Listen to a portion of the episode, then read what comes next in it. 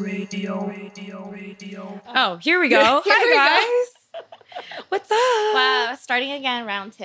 Hi. Hi. I am so happy today. The getting of the vitamin D and making you instantly happy is so real. Yes. To be clear, I think this is in New York City, too. Yes. This is April, like not even the 15th, and it is hot here in Toronto. And it is. Speaking to my colleagues. Weather, it is tanning weather. It's shorts weather. Don't forget your sunscreen. No one wants to be burnt. Not even maybe, like in a white person way where you're wearing shorts above 1 degree. Like I'm actually, seriously, this I'm wearing hot shorts. Yeah, it's actually for real hot. I know. Canadians love to really overcompensate for the warm weather. Literally, it would be 1 degree. They got their flip-flops out. But today is an appropriate day to be pulling out your summer wear. Definitely. I think for our bodies especially. Like the patio, when they hit the patio, you know. The girlies are out. Yeah, summer's we're out today. Summer's here. My legs weren't ready for short season today. What does that mean? Like I haven't shaved. Oh, okay, okay. So that's why I opted for pants. But I was putting on this gray t-shirt, which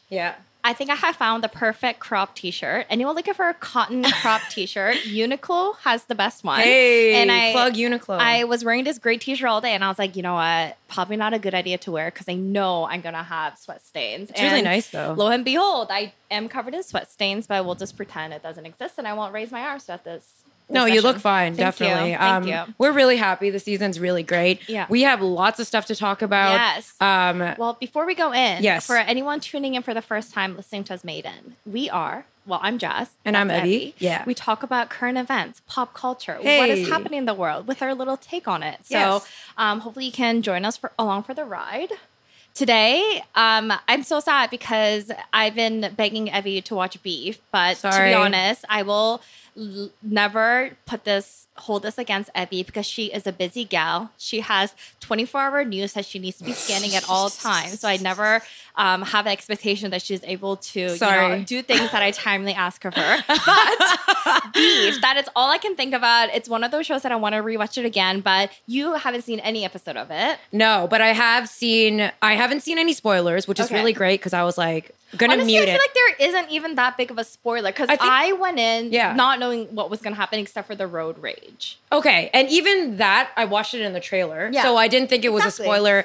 I had just seen amazing rave reviews about it, and the way they're written, it's not even... Yeah, I know there's lines that I've seen little clips of memes that are like very Asian perspective. Like I saw one that was like, this Western therapy won't work on Eastern minds, stuff like that. Yes, oof, that which was I'm good. Like, which I'm like, that's just funny. Like that's a quick kind of like Asian cuts, like, you know, that's our perspective cuts that I need. But I think the thing that makes me so excited to eventually watch this when I have some calm is like, it's just regarded as a good TV show. Yeah. It has nothing really much to do. Like the two leads happen to be East Asian actors, but it's not, it's more than that. It's like the plot is wild, the rage is wild, and I'm excited to see that, you know? Yeah, I actually think you would love it way more than I would because yes, it's about road rage and that's just like a surface level thing. But the way that characters develop into how one action event leads into another, like and then it triggers something deeply rooted in your family and then your history, and then like the way that's kind of interconnects together. And I think just the writing is super brilliant. Yeah. Like you said about, you know, Western medicine doesn't work on Eastern minds. There's so many good one-liners. There is this one where they say it's so it's a scene between Danny, who's Steven Yeun, and Isaac, who is played by David Choe, who I actually want to talk about. Yes. And they're talking about how his brother is like dating this white girl, and then Danny, the character, goes, "Yeah, I only want to date Italians." You know, peninsula mentality, and he's saying that because Korea is a peninsula, and so is Italy. I see. But I didn't really understand what that meant. Like, is it that because we're both a peninsula, which I had to Google what it means, which means like you're just surrounded by water at all on sides. So like literally geographically, they're a peninsula. But then does that mean because you're surrounded by water, does that come with some type of like work ethic, or does it come with some kind of like cultural relevance? Like I don't really get it. Yeah, I need to like get into it, but I definitely believe that people who grow up in let's just say peninsula is part of it, but like islands and stuff like that, there's a connectivity around that. You know what I mean? Like if you are like, so peninsula is definitely a thing, but like definitely with people who grow up in islands across like everywhere, there's a shared understanding of island living. And I think like Peninsula is bigger, and I think it means like being closer to the water. There's so many different like neighborhoods, and I mean, I could be just like totally really into it. So I don't know if that's what it actually means. I don't know. I need to watch it. But I mean, fuck yeah, peninsulas and islands and everything like mentality. That. Okay, so thing about David Choe that I found out, I have recognized him before because he's a famous artist, and I don't know if he's been in any acting. Oh, I know, roles, I know. But I know him because I heard his like big thing is that like he is a painter and he painted the original headquarters of Facebook, and at the time Mark Zuckerberg offered him $60,000 to paint the entire office, but David Choe was so fucking smart, he asked for stocks in the company so he ended up was getting only like 0.1%, but that by the time Facebook went public it was worth like $250 million. He's like smart. He is so fucking smart. And so when you watch the show, I love they play this like really intense like intro music, and they have a painting at the start with like a really cool episode title. And every single painting is such different varieties of work of art. So whether that's like watercolor, oil, or whatever, every single one of them is done by David Choe. So like, oh, that's awesome. I thought that he was cool, and he plays such a good character. He's like this shit cousin that always ropes you into like bad situations. That's like so also, his role. He has such a good heart at times too, and he does it so subtly. And I feel like in a lot of Asian cultures, like, you know, taking care of your cousins, and like I remember, okay, I don't know if you remember, but like I remember when we had Abby Albino on the podcast, she was talking about, you know, in her Filipino culture, like her parents would just ask her, hey, like, can you get your cousin an interview at your job? Like there's always this mentality of like having to take care of each other. So like it's a strong tie that you can never cut because it's your family. And even though Danny, the character, can realize Isaac puts him in a bad situation, he can never say no. But there is, so there are some like awakenings that happen in that dynamic. Yeah, no, that's awesome. And I think I love that you're pointing out this character as a side character, because obviously I think... Oh, he has such good one-liners. Yeah, I mean, both of them, like Ali Wong and Steven Yeun, I know that they're have rave reviews for like really embodying these characters, but it's so cool to see other people who are part of it. You know, some of the side characters make the main characters, and he is his own personality on its own, right? Exactly. Like, he's his own thing. I'm really excited to watch it. So sorry that I haven't been able to for this show, but we'll definitely do something earlier, maybe next week when I have actually finished it, to go through it. And I love seeing overt, like, Asian rage. Like, I think that's really important, and we don't ever see it, but it's so real for us. We only see it in a negative stereotype and like a nail salon or like, no, but like I think rage was such a good theme and a topic for this story to surround, because not only is it about like rage, but it's also about kind of like not code switching, but like in Ali Wong's character, she's like a very like kind, proper. Like she gentle, has her shit together, wife, but then she has this like deep things, and I think that also goes to say about like, and you know, Ali Wong talks about like how her parents never showed emotions, stuff like that. Maybe that kind of hindered the way she was able to not express her emotions, but that again, such a relevant theme in the way that we were growing up to, just like my specific family upbringing and stuff like that. So like, I just thought it wasn't okay. What I liked about it, it wasn't so like a stereotypical Asian caricature of what we were like told to be. Yeah. And Ali Wong had a great statement where she was like, you know, when you just have a bunch of Asian people in a room, you just let them to be themselves and you get magic. And I feel like that's exactly what the show was. Yeah. And I think there's so many things like, that's why we have this podcast and other people that we speak to, we have rage like that and anger and all that stuff. Everyone has rage, I guess, but like everyone has rage. A darker rage. But we never get to show that rage on like a big screen. Yeah. It's like maybe my mom gets to hear it, because again, like growing up for me, like it was like we could be in a massive fight, me and my mom just like yelling. Right. The minute she picks up the phone, she's like, hello. Like it's like the most, nothing's wrong here. Like there's nothing's wrong. But like we are just raging on each other. Oh, yeah. And then slams the phone down, we just get back to it. So I like to see it out front more, because obviously it's one of our things is to be like thoughtful, and I think, you know, and not like get other people in our shit, but like sometimes you just need to rage. Like I don't care. Like, and I would love to see like a badass movie like that. So I mean, show. So I can't wait to like actually watch it and get into it. Another thing, I'm sorry, I feel like I'm telling you all about the show. It's okay. I hope you won't ruin your experience. But one thing that really resonated with, one of the many things that resonated with me, is that there's a storyline where obviously Korean immigrants, they go to a Korean church. And Danny, the main character, Steven Yeun has, he's like, he met a girl in Korean church like a long time ago, so they go revisit. And there's this scene when he clearly hasn't been to church in a really long time, but he walks in and it's like the worship portion of it. Yeah. And you went to churches, I know exactly. Right? What, yeah, so he goes in and it's like, he's singing along and it's like a more of like a hip worship song, God, I guess. And there's like a band, there's like not lights, but like, you know, it's like a production. Yeah. And then he just sitting there, there's no dialogue except for the song, but like Steven Yeun, oh my gosh, like the way he's able to portray the emotions of how that feels. And like, I've been in that I've been in shoes before where, you know, you kind of have this like really strong guilt for like not going to church, not because maybe you have a strong connection with God, but it's just because like your parents literally will call you every single week to be like, don't forget to go to church. Like, did you go to church today? And it's just like a routine. You either have like a pre-planned lie of why you didn't go to church, or you say that you went and you think about what sermon that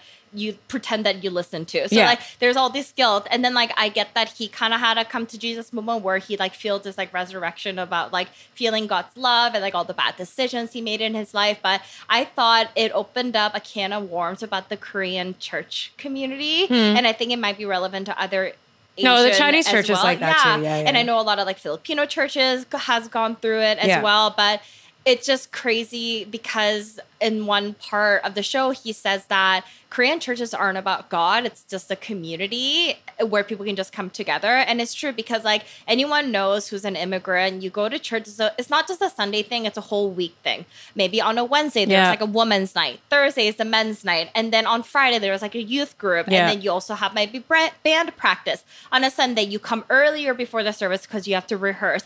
And then all the women have to make the lunches. After the service is over, you stay behind for 2 hours because you have the lunch, but you also have to tear down because sometimes you don't have the property, so you're renting from another church, and then you have another rehearsal and you go home, so you're not home by like 8 p.m. and it's just like a whole ordeal. It's a whole in the community thing. Yeah, yeah. And I get that for someone who just immigrated to a new country, you don't know anyone, you do find all the things that you need in that situation, but I just thought it was cool that they portrayed it, and it was like the most like accurate depiction about worship and evangelical like church scene that I thought it was really cool to see. Yeah, no, like those don't get depicted a lot. I'm like, in my particular situation, I am like a dropout of church and I will never go back because I seriously don't like that community. I think it's really great. Like even my parents, my like relatives go, but it's not for me. And I don't believe I'm happy for them. I'm like, that's sick. Like do your thing. If you believe in it, it is a community, which I'm happy they have. But I know exactly what you're talking about. Whether you like it or you don't like it, it's such a specific moment for people who grew up like that, that you're like, damn, like I was there. I can be in that position. And I know what that feels like. You know, lots of guilt sometimes, lots of, I'm like. It's not like guilt. It's like the fear of something's going to go wrong. And it's like the guilt. Yeah. Yeah. And just like, I haven't been here. I need to like redo this thing and come back and start anew. But like, it's definitely community. Like I just remember people being there for like 8 hours. I was like, I could never do that. Like that is just so not who I am. But, a lot of people found like really good friends and communities there, especially if you're new. So I think that's really important. That's cool. I'm excited to see that scene in that show. Yeah. Well, yeah, I'm excited for you to watch it. I have been loving seeing all the rave reviews, not just by Asians watching it, but just... No, everyone. Yeah. That's why I think it's cool. Yeah. Please, you'll have to let me know after you watch it. And no, I will. Definitely. See what you think. No, I'm definitely going to watch it. Yeah, I just have to watch it. I hope they come up with more stuff like that. One thing I didn't like was that Joseph Lee, who plays Ali Wong's husband, he's Korean, but he plays a Japanese character, which I thought was really interesting. And then one of the funny parts is like Ali Wong is trying to get her husband to like get worked up to like, you know, approach this guy. And he was like, no, babe, like I think he didn't mean anything by it. And then the only thing that triggers him to go see him is that, well, he didn't like that you're Japanese. And then it was like a Korean, it covers a Korean person was saying that he didn't like Japanese. Oh. So I feel like there was like a funny like Asian nuanced trigger. It's like the three East Asian countries and we're going to selectively just talk about the three because it's such a thing. Oh, there's so much, not everyone, but it's like known between all our cultures. There's beef between everybody. Beef. Yeah. So like it's just I find that funny and weird. Off topic, can I tell you a really sad story? Yeah. So please. I have been trying to get on a background acting role for a Pachinko. Okay. Well, not everything. I literally just wanted to go back for an actor. Yes, because they're filming Toronto. Where are they? They're in I thought they were in the Beaches for some reason, but I found out that they were shooting in Brampton. But the reason why it's sad because my friend Patty, shout out, because she texted me a screenshot of this random person's Facebook post, but they're looking for someone Thursday and Friday. And I was like, oh my God, yes. Literally sent her an email, my photos and all this stuff. And the girl was like, okay, you have to get your COVID testing today all the way up on North York. And then it's Thursday and Friday shooting days, but I'm leaving Friday. And the post didn't really say, actually, it has to be both Thursday and Friday. And I was like, maybe you should just show up. And I was like, hey, I'm not available for Friday, but it's Thursday. Okay, it's not a problem. They're literally just looking for people to show up. They were literally any Asian woman from 20 to 60. So I guess they just need random woman. But anyways, I was booked and then I had to cancel it because I'm not here on Friday. Damn, that sucks. Really sad. I was so close to seeing the debut was so close. Imagine a pic. Imagine. And also, you being able to see. Yes, exactly. Yeah, that would. And it's so funny because they're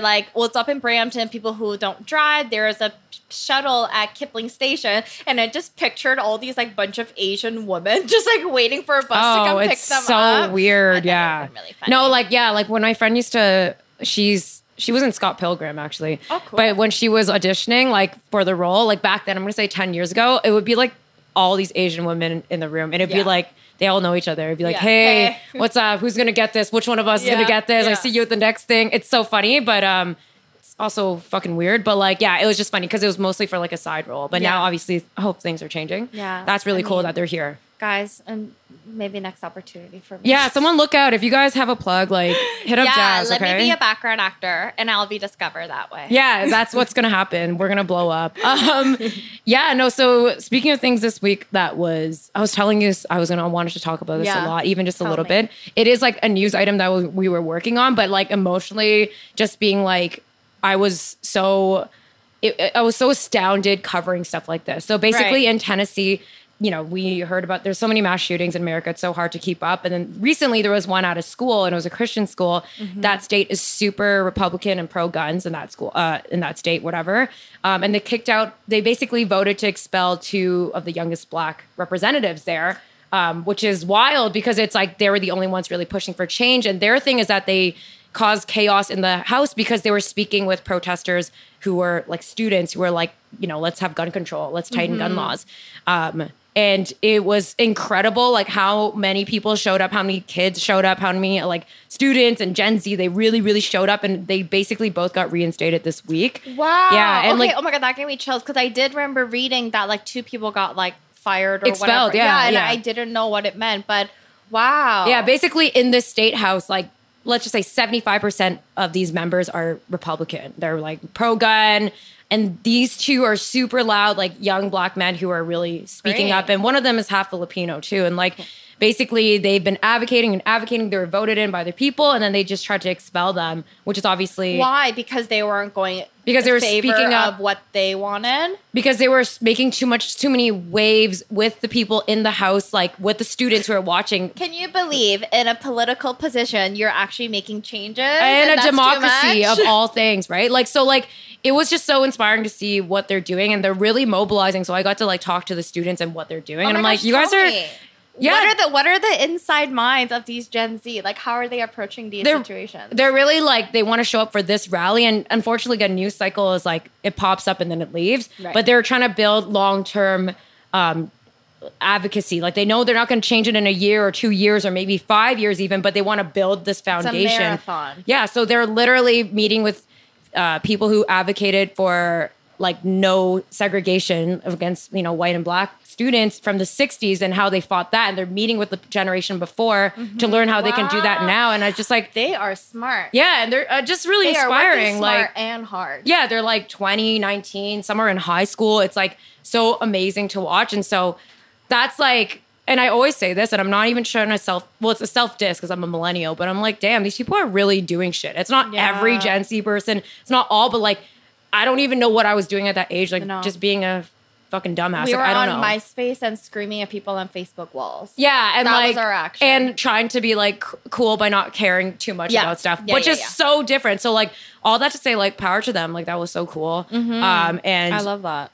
It's actually making so many waves. So I think that's really exciting, and it's really refreshing to see, because it's one good thing came out of this, like good thing in terms of like something more positive. Yeah. In terms of like all the shooting news and everything. So like super inspired, really cool how they're like organizing for years to come and they're like okay to play the slow game, you know, like it's not immediate. Realistic. Yeah. And they're like meeting with people and again, going through workshops of nonviolent like rallying and stuff. So it's very, very cool. Okay. So what does it mean to have like a gun reform? Like what restrictions does that come in? Like what is like a realistic outcome that can come out realistic? Of this? Yeah. It's hard. Like especially in the southern states. And is it, does it obviously differ by state?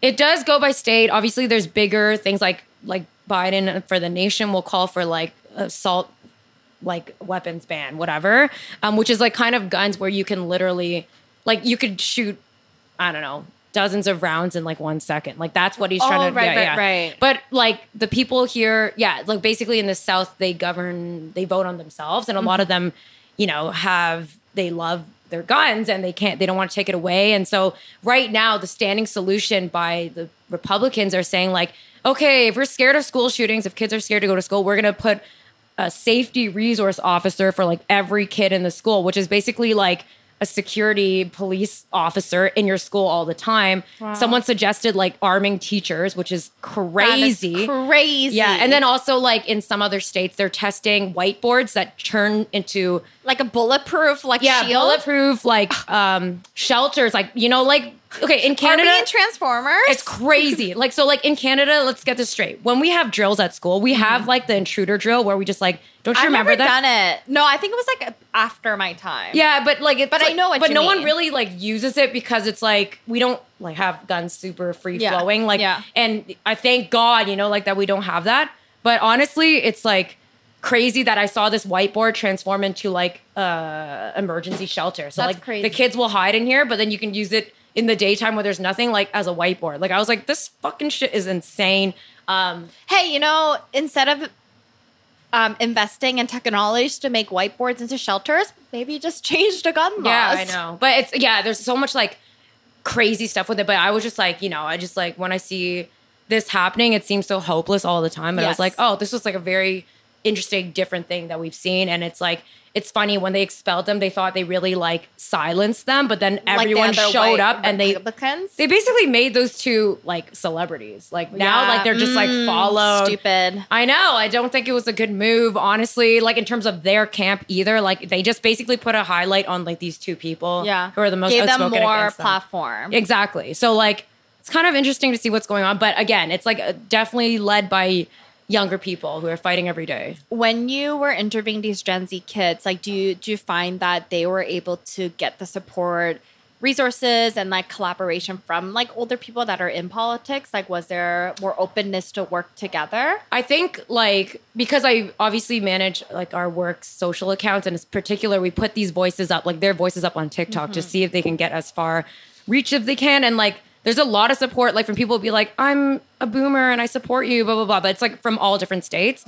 I think for them, they really have to count on themselves. And I think the only people they're going to people who fought before. So people who have already been in this historically militant situation where they actually use nonviolent ways to rally against stuff. So like, that was just really cool. I was just like, oh man, like what moment would we have that we would be doing that? Like, it's just so different. So I'm totally, you know me, like, okay to take and watch younger people and see how to be inspired by that. You know, I think that's really cool. Is Tennessee also the state that they got rid of the drag shows? Yeah. Is Tennessee okay? No. Tennessee, that same house that expelled them, banned drag shows. They're labeling them under like power to sex workers. It's not me, but they're basically labeling them as sex workers. Sex work is like not legal in Tennessee. So drag shows therefore are not legal in Tennessee. And then we also did a piece where we spoke to some of the drag performers and they're like, it makes our jobs way more dangerous. Like for no reason. I know. And basically, you know, across America, like drag shows are being bombarded with like these militant crimes, white supremacists, whatever. And like, it's crazy because like these shows are for kids and like, of course, like when we watch stuff like, okay, I don't even want to put RuPaul, but like if we go to like our gay village and we go and watch a show and we know it's like for adults and nighttime and stuff like that, of course there's elements of like sexiness. There's that on TV shows and like that's fine. But when we have drag performers reading to kids. That's not what's happening. No. Like, it's like teaching people how to be more inclusive, you know, like talk about loving each other's differences mm-hmm. and being who you want to be. Embracing your individuality. Yeah. And like, it's like the constant thing is for that side, like it's basically like that's causing harm to children. Yeah. You're causing harm to children. Like, it's blah, like, blah, blah. It's like performance art, but I guess I'm just trying to correlate. I listened to podcasts where they talk to, do you remember Sasha Velour? Yes, yes. So she came out with a book about like a kid's book. No, I think it's like a memoir kind of. Oh, cool. But cool. Yes, I know she does a lot of readings and stuff, and she was talking about how, yeah, just like the awakening of like drag and stuff. And the whole thing about drag is like you're kind of like in on the joke, and like you kind of know it is a dramatized, you know, expression of womanhood. And obviously when you're in drag shows, yeah, there are elements that you want to accentuate like women's features and stuff, and like you all kind of all have fun. And then I don't know if this is, I'm making like a too far reach of a connection, but you know how like even when Britney Spears, when she first came out, you know, she was so sexualized, and even like interviewers would be like, don't you know that kids are watching this? And like obviously when she's doing a concert, like making a music video, she's accentuating different parts of her body to like, you know, create that illusion or like whatever. But then when she's going to like the hospitals to like visit kids, or like when she's around different settings, it's not like she's going in her like bra and like underwear and like, you know, like it's like different scenes for different things. And like I feel like that's basically it. Like basically we know that if we want to go to like a sexy Mariah Carey drag show, I know what I'm signing up for, obviously. But and like, it happens at nighttime when the kids are in bed. Yeah, and like I'm, you know, like it's you know, it's no different than watching a show and there's a minor sex scene. Like, I don't even understand what it's just crazy to put that all together. Like, these are fully... One equates another. Yeah, these are full performers, right? Like, they are performers and they are artists, and like, they obviously will go to the occasion that they need to be. Like, it's like anyone else. So like anyone working a profession. Yeah, exactly. It's a job. And so like, this is a job and this is an industry, and like, they just can't stand it. It's sort of like that whole TikTok thing. Like, it was like, oh, this shit is too getting out of hand because they're so unaware and out of touch, like that they just need to end it because they're like, what the hell is this? What the hell is going on? So, you know, power to all the drag performers out there. Yes, that's really important. Yeah. Do not give up. Yes, please. They bring us so much joy. Yes. And we need more joy in our lives. Yes. On the gun note, though, I was in New York recently, and every single subway station had two cops. Yeah, that's a new thing, yeah. I have never felt so safe being on the public transit. And I heard that they did choose the police officers working depending on what area has that kind of demographic. And first, I would like to know how New York funded this. Like, where did all these cops come from? They have so many subway stations. They have every single one of them had two.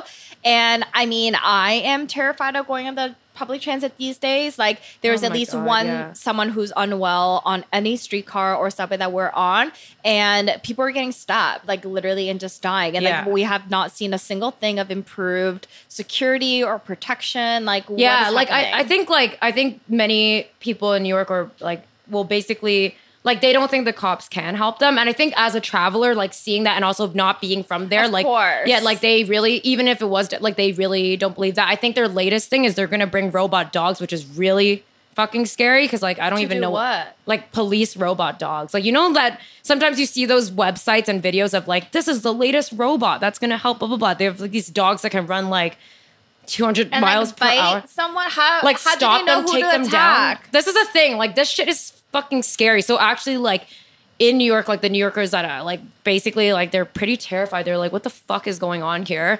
And yeah, right now in Toronto, we have this crazy situation.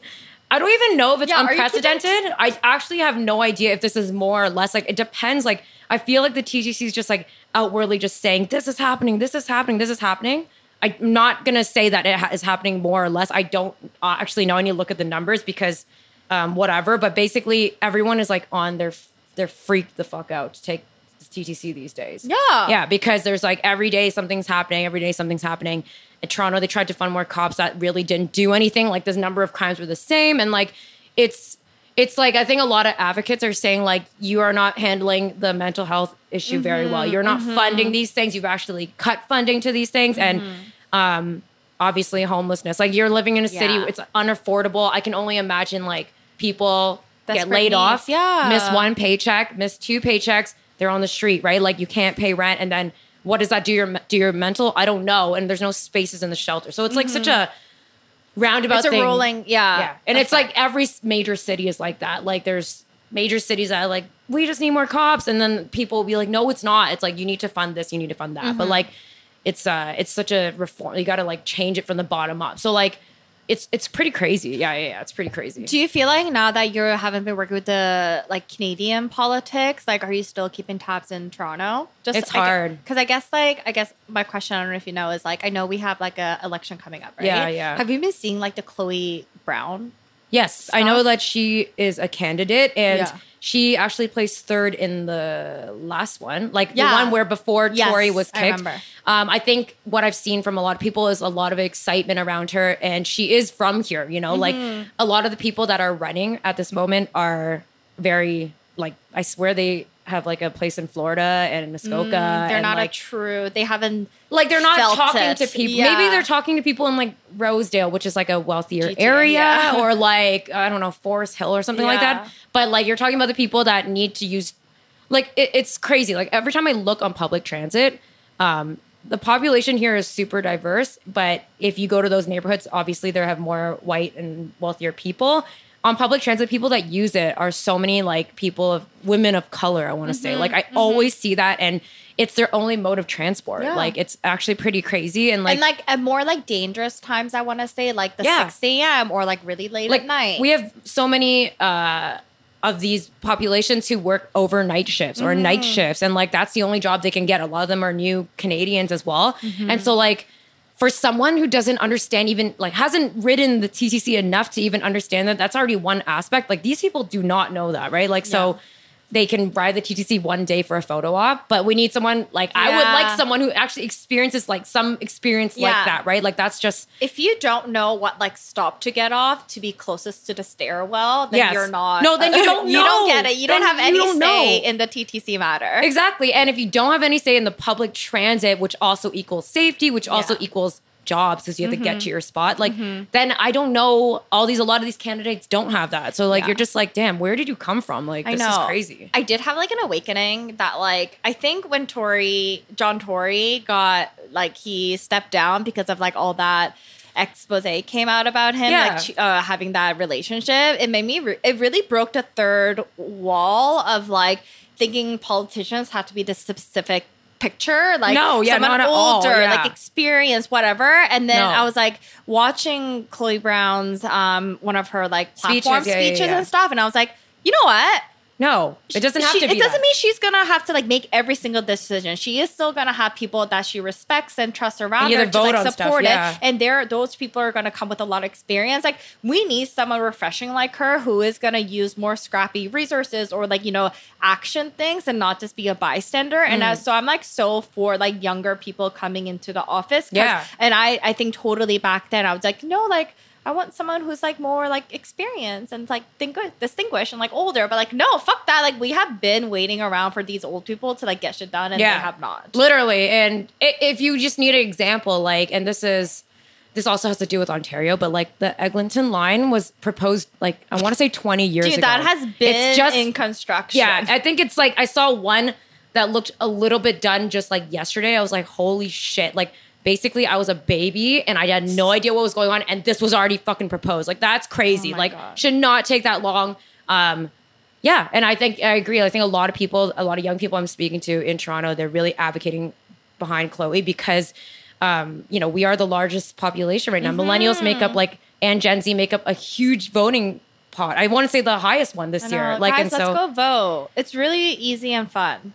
I wouldn't say fun. That might be stretching it, but it's an easy task. It also, like, most places actually don't have lines. So please, like, and also everyone who's like, I want to take off work. And it's so nice these days. Like, you're actually legally entitled for 3 hours off work to make it to this voting poll. So if you're going to take a long 3-hour lunch, it is a legal requirement for your employer to let you go. And let's say you get it done in the first hour, go sit on a patio. Have a drink. Take that 3 hours. Yourself. Yeah, I don't know. You made a choice for yourself for a better future. You deserve it. Exactly. I love that we added this on because I'm like, this is happening so soon. Yeah, because isn't it? Yeah, when is the election? I need to go look. Okay. I've been in America's thing, but when this is like, we're going to talk about it, and it's very soon. I think it's super soon. So yeah, I think we should bring back Vote or Die t-shirts. Yeah.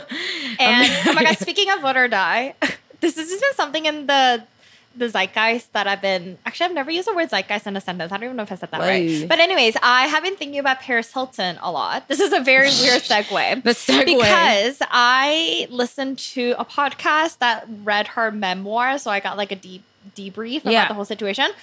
I think everyone owes Paris Hilton an apology. Like, do you know to the extent of her story? Is it the one that the history of abuse, like, against her? Yeah, so not only obviously was born into like a really Hilton family. When she was younger, she just had always so much of a personality, and like she always wanted to like rebel against authority, which is totally fine. I feel like a lot of kids go through that. But then her parents just like truly didn't know what to do with her, so they kept sending her to these like behavioral camps, which was basically child abuse. Yeah. And to the point that like at one time she would just keep running away. And I get that Paris Hilton, like, you know, she wasn't the most well-behaved child to these like parents who didn't know how to control her. Middle of the night at like 3 a.m. had these two men steal her out of bed and like dragged her, and she could see her parents like peeking their head up from the door. So like, just imagine the trauma you have by being kidnapped by two middle-aged men who are so sweaty at like 14 years old. Disgusting. And then there's that, and obviously like the whole sex tape and like how she wasn't able to have her rights about it, and like just so many unfortunate things has happened to her and over again when her like privacy was violated. And then I don't blame her that she had to put this like fake facade, because when you're years of your adolescent life, your ownership and responsibility and, you know, power was stripped away. Yeah. All she wanted to do when she finally had that freedom was to cover her life with things that were pretty. She didn't want to wear the same things twice. Yeah. Like, now I get it. And like, I guess I'm just bringing this up because she's so culturally relevant in my life that I am so happy that she's finally able to. Like, she exposed it. Yeah, she is finally able to live her best fucking life. And I think justice for Paris. That's like Britney, like with the whole father conservatorship. Like, it's so fucked up. Like, I just feel like, Brittany, you keep making those TikTok videos. I am not asking anything of you. You have created so much content for us to live up for since the rest of our life. Since you were a baby. Yeah, we don't need anything from you. But if you do ever want to do a comeback tour, I will be there. Yeah. But you don't need to lift a finger. You just live your life. Yeah, I don't care if you don't do anything. Like, and it, like, obviously everyone's like, where's Rihanna's new album? Oh yeah. I'm just happy for her to just live her life. Keep making Fenty stuff. She's a billionaire. I don't even give a shit. Yeah. Like, I'm just like, you're rich on your on the way you want to be rich. Yeah. And the way you want to live. Yeah. So we all want the album. Well, yeah, that's sick. But like, if that's you, that's her greatest hits were also enough. I think I'll be okay. Yeah, that Super Bowl was like pretty good. Yeah. Pretty good. I don't know. I was a little bit disappointed, but it happened too long ago. I won't bring it back. What else is in your culture these days? What am I doing these days? What am I watching these days? So other than Beef, I'm asking you first because I'm still on, like, I'm literally still trying to finish like 18 seasons of Criminal Minds. So I'm still on it. Are you watching anything new yourself? I actually, on your Criminal Mind tip, I've been watching Mindhunter again. Oh, I love that one. Yeah, it's really dark, but yeah, that one's pretty good, but not something I'm watching. I recently read / listened to as an audiobook, a book called I Want to Die, But I Also Want to Eat Tteokbokki. Oh my God. Have you heard of it? No, I haven't. I think you'll like it. It's super short. It was only 3 hours long, so it's a really small book, but it's basically written by the author writes her like therapy sessions almost. Yeah. It was really cool because so she's like writing what happened in her own therapy. Oh, and then like her psychosis and their thought processes, and she's like in her like 20s going through her jobs and stuff, and it does delve into, and she's Korean, it delves into like her relationship with her family and like the expectations that she has, but she also does suffer from like a lot of anxiety and like depression, and someone who doesn't have experienced that much of that, it was really interesting and eye-opening to see someone else's thought processes of a situation that maybe I may interpret differently. So I feel like that helped me kind of open up the world to see a little bit differently and like have more empathy in situations. But it was really short, but I thought it was like really refreshing, and it was really cool because she's like, I wrote this is the most vulnerable I've ever been, but I had no idea that it would get translated into like 16 different languages. It's a really short read. I think you would like it. It was really cool just seeing the thought processes and how it gets explained. And it made me have more empathy in certain situations and like approach situations in a different way. No, that's awesome. I think that's super vulnerable. Like, I don't know if I'd be willing to share all my therapy sessions. Yeah, it's like really raw. Yeah. And I think that is... That's cool that she was able to do that. Like, definitely, I'm way too figuring myself out. Like, I'm sure she is too, but like to do that. But like, oh my God, that's awesome. The coolest part is she actually, the therapist also writes her point of view after it's all done. Because like she has notes on it. Yeah, she read the manuscript. So I thought that was really cool because you can kind of see from like both sides of the story. On the reading list, another thing that I recently read that it's just like resonated with me is called True Biz. True Biz. It's about the deaf community and the erasure of deaf community in like North America, and I feel like everywhere. Because like if you really think about it, like I don't know a single deaf person in my community. Yeah, I don't think I know someone like immediate. I don't know. Yeah, like, and the book is about this girl who was born into a family. She's the only deaf person, I think, but she had a cochlear implant when she was younger, and then her mom just wanted her to be like quote unquote normal, so she kept forcing her to go to like normal schools, but she was like really getting behind and like wasn't able to like, you know, be accepted or whatever. So then she ends up going to a deaf school, and then she has to learn how to sign language and all this stuff. And then it's really cool because the book you'll read like the nonfiction part, but then there's also like resources and history lessons of deaf community. Yeah. And yeah, it just kind of opened my eyes about like the way we think about language and like how we communicate. And like really heartbreaking part was like there were, especially for deaf women who are giving birth. Yeah. It's so hard to communicate what's happening. I'm sure for any medical situations, like you're talking about like the mortality rate. Like it's not accessible. Exactly. Yeah. And like having interpreters available in these situations. And how there's like Black ASL and Martha's Vineyard ASL. Like there's all these like really rich, beautiful histories. And I guess obviously because I've been like researching and thinking about it, now I'm on the ASL talk. So there's this one guy that I follow, and he teaches just like bad words in ASL. So I know quite a few words how to say in ASL now, but I think I want to actually fully learn it. I think it's really cool. I don't want it to be like a thing that I'm just like hopping on a bandwagon, but I do think just like I think that's cool to know. Yeah, I want to be able to communicate. No, I think that's so important. Like accessibility. This whole like, I'll say the world in general is not accessible to people that have disabilities. It is so inaccessible. Like honestly, whether you're just like, it's not just about like a ramp, which a lot of places don't even have a ramp. It's like communication. It's about like my one thing that I witnessed this like when I was going on a plane, which I was like, this is so fucked, is like someone who is in need of a wheelchair, like because the rows, the plane is built so it's so narrow, the alleyways, whatever, the airport, they bring you like the normal standard size wheelchair. And then you have to move to this tiny chair. Yeah. And it's just like, I saw one that was so awful that basically like one of the people that help like push these chairs, like they had to like carry them onto the seat. And like, can you imagine that feeling that you're just like, why aren't we making planes accessible? Of course it's an expense thing. Of course there's all this stuff, but like these people, like obviously like the people that own these planes or make these planes, like they should have money to like try to think about that, right? Like it's just so... We're building bulletproof whiteboards. I think we can make a better wheelchair that is more accessible to be on planes. Like billionaires are going to space. Like let's just make like even planes or even just every day. I was just like, damn, this is... Can you imagine how demoralizing it feels? Exactly. Like to be... Like that's your only way on to like a plane, let's just say, or whatever. It's just so... It's so awful. It's so, already like, so much of like anxiety, I'm sure. Yeah, can you imagine? To travel in those circumstances. Yeah. And I also don't like that they're like the last one that they have to get off the plane because they have to sit there until they're able to get the help they need. I know. Just give them the first row. Like it should just be dedicated. And also, and it should be like make it easy so they can maybe even just like assist themselves into like a chair or whatever. Like it's just so... Yeah, it's just so crazy. So I'm actually happy you're learning that. I think it's cool. Even just starting with swear words, that's fine. Like that's how we learn every language. That's how we learn any language, honestly, right? And that's honestly how we bond over new languages. Exactly. But okay. What's on your culture? That's super cool.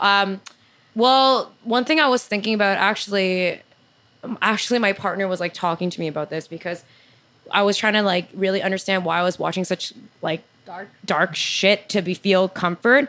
It's like a sense of control, like definitely, because at the end of every episode they solve it, right? So like there's there's a two-parter sometimes. Sometimes there's a two-parter, but like it always makes me feel like a sense of, wow, this is the worst shit that could ever happen, but it gets wrapped up, which is not real life, obviously. And like my sense of control, my sense of understanding, and that calmness comes at like the last final 10 minutes. I'm like, oh my God, we are like, this has been wrapped up like a neat present, which isn't life. So like something, I think that's why I'm really into watching that stuff, even if it's like late at night and it's like kind of really scary or whatever. But yeah, it was just funny because he was like, I think that's how you feel like control, or like how that's you feel really a sense of like, because every day it's right like, in the world. Yeah. Like the thing is like among journalists and media, like journalists will always say like, they are going to go and work until they tire themselves out. It's like a very unforgiving industry where there's so many layoffs, so many, like, you know, if you compare yourself to marketing pay, you don't even come close, but like everyone is a lot of people are there for justice. You're like, I want to fight this till the end. I want to make change. I want to platform people that matter. I want to hold the powerful accountable, but you burn the fuck out. 'Cause like, there's no conclusion sometimes. You just have to like push in, you can hear the worst stuff. And so like this little package of like, oh my God, this is so bad. And there's a resolution. Like, I think that's why for me, that's what I've been watching. It's just like this sense of calm. And in the chaos and like the feeling like, why isn't this changing, or why isn't this being fixed, or why isn't this whatever? Like that's a sense of calm that I think I get from something like that. But no, I've been meaning to watch like a lot of other stuff too. So Beef is on my list. I've been watching like stupid Food Network shows, which is always a great thing. Where do you watch Food Network shows? What platform? So I've already watched all the food stuff that's on Netflix available. Oh, right. But we actually this month bought something because for the Raptors and Jays, so like I'm actually watching this like weird like Gordon Ramsay news show where it's like 3 levels and like it's so weird. Cool. Like you need to just like and I can watch that like stuff because food is always a thing. Yeah. And then also you know that I watch like mukbangs all the time. Yeah. I really wanted to watch Triple D and it's only available in Amazon Prime. Yeah. But it's Amazon Prime, I have a bone to pick with you. You have 5 different subscriptions under the one house. It does not make any sense. They have Amazon Prime, they have Stars, they have this other thing. And then there's this new thing only available in the US called Freevee that there's a show called Jury Duty on that I really want to watch. So Amazon, get your shit together. Let's just combine it into one. I do not want to have to pay additional $6.99 a month to watch another show that's clearly available on Prime. I know. It's just figure it out. Make it easy for everybody. Yeah. You would want someone to be a customer to be happy. Yeah. Oh, I know. I'm really sad because I also canceled my Apple Plus and I really want to watch Shrinking with Jason Segel. And I also do want to watch the third season of Ted Lasso. So if anyone wants to give me their Apple ID, maybe I'll trade you a Disney Plus. Mm. I am supposed to try to start watching Ted Lasso, but... You have never seen the first? I don't think you'll like it. I watched find it corny. Oh, did you? I did find it a bit corny, to be honest. But it was like just good enough that I could like listen to it. I'm like, something cute, blah, blah, blah, blah, whatever. I do find that guy really hot. The guy who's always angry. Oh. No. Oh, that guy. Yeah. He's definitely up my alley. But I did not like Sam's storyline with the owner. Yeah. Yeah. I thought it got a little lame in season 2, so I didn't want to watch season 3. It's like one of those that's like, we're all like, there's a little conflict, but we're all in this together. Yeah. Like, it's like, so yeah, that's why you're probably like, you won't like this. I thought it was fine. Yeah. Like it's fluffy. Good. It's a fluffy show. Yeah, super fluffy. Yeah. I mean, oh my gosh. Well, I think we were talking about it last time, but I'm really excited for Past Lives to come out. Watched the trailer. I really want to watch that. That and Joyride. I want to watch Joyride really very well. Like a lot too. Ashley Park is also in Beef. She's Ashley Park. She was in Emily in Paris. I don't know if you watched. Oh, her. Yeah. She's really having a moment. Happy for her. I haven't stopped thinking about Past Lives trailer ever since I watched it. So I'm really excited. I think it's coming out in July. Oh my God. Yeah. Why would you put it out so early? We need to know. We need to watch it. We are so blessed for all this new content that's coming out featuring us. And I hope this is just a start. And I hope you get your background role eventually front roll. Oh yeah, Pachinko will be coming out. Yeah. Yeah, I'm just like... Okay, that show, I had like huge revelations about it. No. Oh yeah, you watched it. It was like so emotional to me, that show. Yeah. I feel like the reason why I think maybe Pachinko is still in the stars for me, because the book is so thick, there's no way they're going to wrap it up in second season, so maybe there's a third season, and maybe I'll be in the third season. I'm so down. If I miss my boat in the second season. Yeah, and I also like would like more shows like The Bear. Yeah. Like if we have The Bear is coming out, the third season. Third season. No, second season, sorry, yeah, second season. And I would love more, like I think it's already tried and true. I think anyone could have done this, like not anyone. The Bear's really good writing and stuff like that. I'm just saying, let's do some dramas in the kitchen. Like I was talking to people who work in the food industry. Yeah, they said they can't watch it. Yeah. They said it's too triggering. Oh, I thought they said it wasn't accurate and it's kind of like a cosplay of what's happening. The chefs I spoke to were like, I can't watch it because it's so real. Wow. And it's like gives them like, makes their heart palpitate. They're like, oh my God, there's so many orders today, like whatever. And I'm like, damn, I don't, we worked in retail, which is already a hell on its own. Why is there a show about retail? We go through a lot of traumatic moments in retail. Especially we need to like, we can be the ones to cast these people. You can write the screenplay. We are casting the customers because I know exactly what these customers would say, honestly. No, I was actually thinking about my tenure at this retail store that I work at.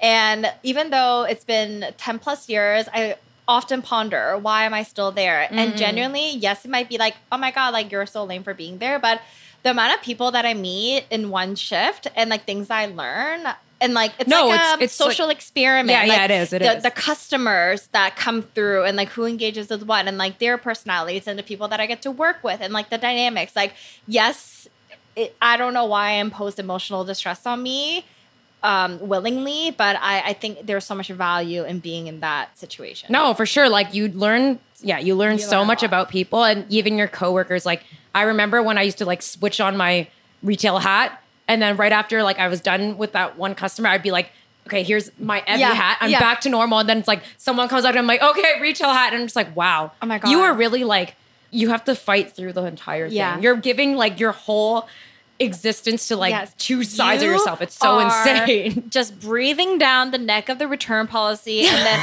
never mind. We make an exception just not for you. Not the return policy. Okay, I actually didn't want to tell you this because I didn't want to trigger you, but remember that man that used to stalk you? Oh my God, guys. Yes, that's a thing. I saw him yesterday and I thought of you. He still looks exactly the same. He still walks around on floor. I mean, he still walks around a certain street, yes. Yeah, guys. So there's this man who he's very eclectic, definitely not well. He wears these like thigh-high leather boots. Which is cool, but he is not cool. He is not cool. Yeah. He's like a really older man. Like, I don't know what's going on with him, but he used to come into our store and Evie would literally have to run and hide in the back room because he would just harass like the shit out of her. There was an alert like among...